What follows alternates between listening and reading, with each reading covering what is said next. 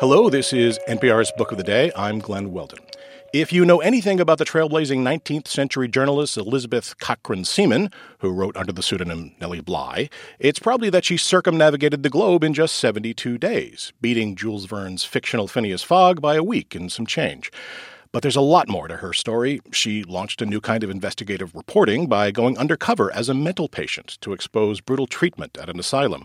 She was a suffragist, a war correspondent, and in her later years, an industrialist and inventor who patented a new kind of steel milk can. And she did all this in a system that kept trying to slot her into writing about women's fashion and housekeeping. Undaunted is a new book by Brooke Kroeger that highlights women journalists like Nellie Bly, Ida B. Wells, Martha Gellhorn, Rachel Carson, and many more. These women blaze trails within a system that threw all manner of obstacles in their path, obstacles never faced by their male colleagues. Kroeger talked to Weekend Edition's Scott Simon. Okay, close your eyes for a second. Now imagine you're on your dream vacation. No work calls to answer, no text messages to respond to, just your suitcase and an opportunity. The opportunity to just take yourself out of your routine and travel deeper. How to actually take that dream trip. That's on the Life Kit podcast from NPR. Big news stories don't always break on your schedule. But with the NPR app, news, culture, and podcasts are ready when you want them in your pocket. Download the NPR app today. Brooke Kroeger says her new book makes no claim to being all inclusive, but a rich torrent of names, stories, and history follows. Ida B. Wells, Nellie Bly, Martha Gellhorn, Rachel Carson, Joan Didion, Gloria Steinem, and many, many more women who have enriched and changed American journalism, including, it must be added, the NPR founding mother quartet of Cokie Roberts, Nina Totenberg, Linda Wertheimer, and Susan Stamberg. Undaunted is the name of the new book by Brooke Kroeger, professor emerit at NYU and formerly an honored reporter for Newsday, who joins us from New York City. Thanks so much for being with us. Thank you so much for having me, really. What are some of the most absurd, obnoxious reasons male editors, executives, and owners said were why women were ill suited for journalism? Um, there were many reasons a congenital inaccuracy. This was a big one that women were literally incapable of being accurate. There was a lot of objection to, especially in the Victorian years, having an escort, which many women needed for their safety, or the editors felt they needed it for their safety or their reputations. They couldn't send mm-hmm. them out on night assignments, and on and on there's so many names and rich stories in this book, uh, so obviously we can we can just make room for a few today. But let me begin. Ida B. Wells, the princess of the press, as they called her. She took on lynching. She faced bombing. She she even reported stories critical of her publisher. What a genuine hero. Uh, yeah, she was really remarkable and early. They were sort of unspoken subjects in the mainstream press that she had no problem discussing. And she used, you know, a database technique. She cataloged all of the episodes across the country. Both she and Ida Tarbell were really ahead of the curve on doing that. And so that's, you know, change in journalism. They really modeled how to go about doing work that's verifiable. Ida Tarbell took on Standard Oil. That couldn't be easy. So she came out of Western Pennsylvania. Her father was an oiler, and the subject was very close to her because she watched the way the monopolistic practices hurt local oilmen and really put Standard Oil under cloud. It's interesting when the stories finally run, I think it's 1902, don't hold me to that. There's a five page intro explaining how she went about it, which is fascinating in itself you talk about many women who have covered wars in this book, and I, have I've got to tell you, one I admire especially is Martha Gellhorn. Not just a great war correspondent, which would be enough. A great writer, would go on to write novels, a figure in history.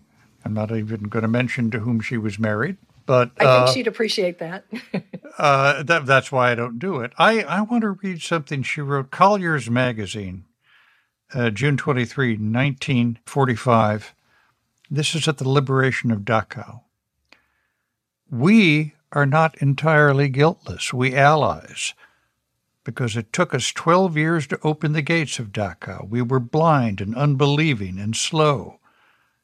And that we can never be again. We must know now that there can never be peace if there is cruelty like this in the world.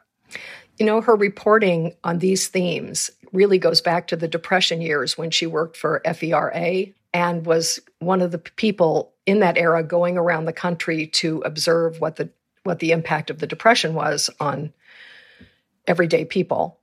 And so she really had already started to hone those techniques. And then very soon after that, she's in Spain for the Spanish Civil War, and then on to Europe, to Czechoslovakia, through the whole North, and just documenting the rise of Hitler. Remarkable.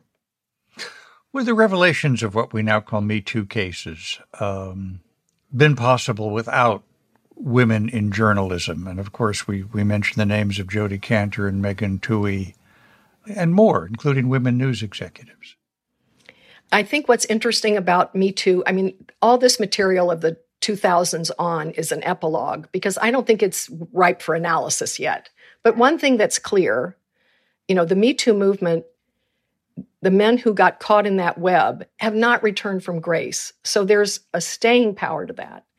And then I started to wonder, you know, with all this violence we're seeing towards women journalists that is so mm-hmm. pronounced, online and moving into offline from online that's really horrific you wonder if this isn't like what what would be the reason for that in 2023 like why i mean okay journalists i get that but why women why women particularly and maybe it's part of that backlash one of the patterns that the book explains you know ad nauseum but that's just the way it is is progress, setback, push, pull. I mean, that happens from 1840 to mm. today. Yeah. And we see that through these horrific episodes. I feel moved to ask you about Gloria Steinem. So, Gloria Steinem is not a big figure in this book because she was a journalist for a short time before she moved into full dress activism. Yeah, but she got maximum impact, didn't she? She sure did. And can I tell you a story that's not in the book? Please, yes. So um, when Barbara Walters died in late December, I was in the third edit and was able to at least get a line in to note the outpouring of women journalists mm-hmm. at her passing, which, you know, was interesting. But in the stuff that came out during that time, NBC ran a clip that I didn't know about of her as a Playboy bunny.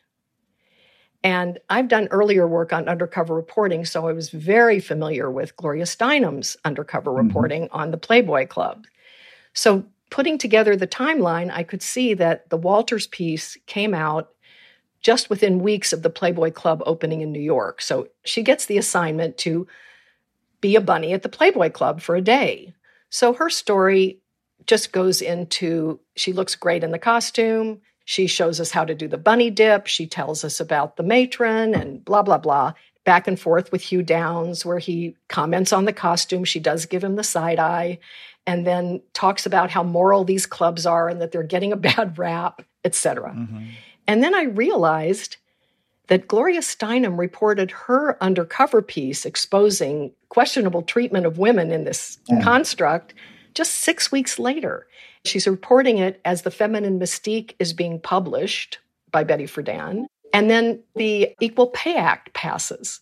You know, it's almost like when Virginia Woolf talks about 1910 as the time that modernism happened and the entire world changed. This is one of those moments where the world changed, where you would look at this mm-hmm. Playboy Club situation in an entirely different way. In Gloria Steinem's memoir, she says that for a long time she hated having done that piece because it brought no good assignments. People just wanted her to do more and more prurient things. But she yeah. said in time she got to understand that that piece has outlasted the Playboy clubs, and she was able yeah. to change their practices toward examining the women and such as that. For Kroeger's new book, Undaunted How American Women Changed Journalism. Thank you so much for being with us. Thank you so much for having me, really.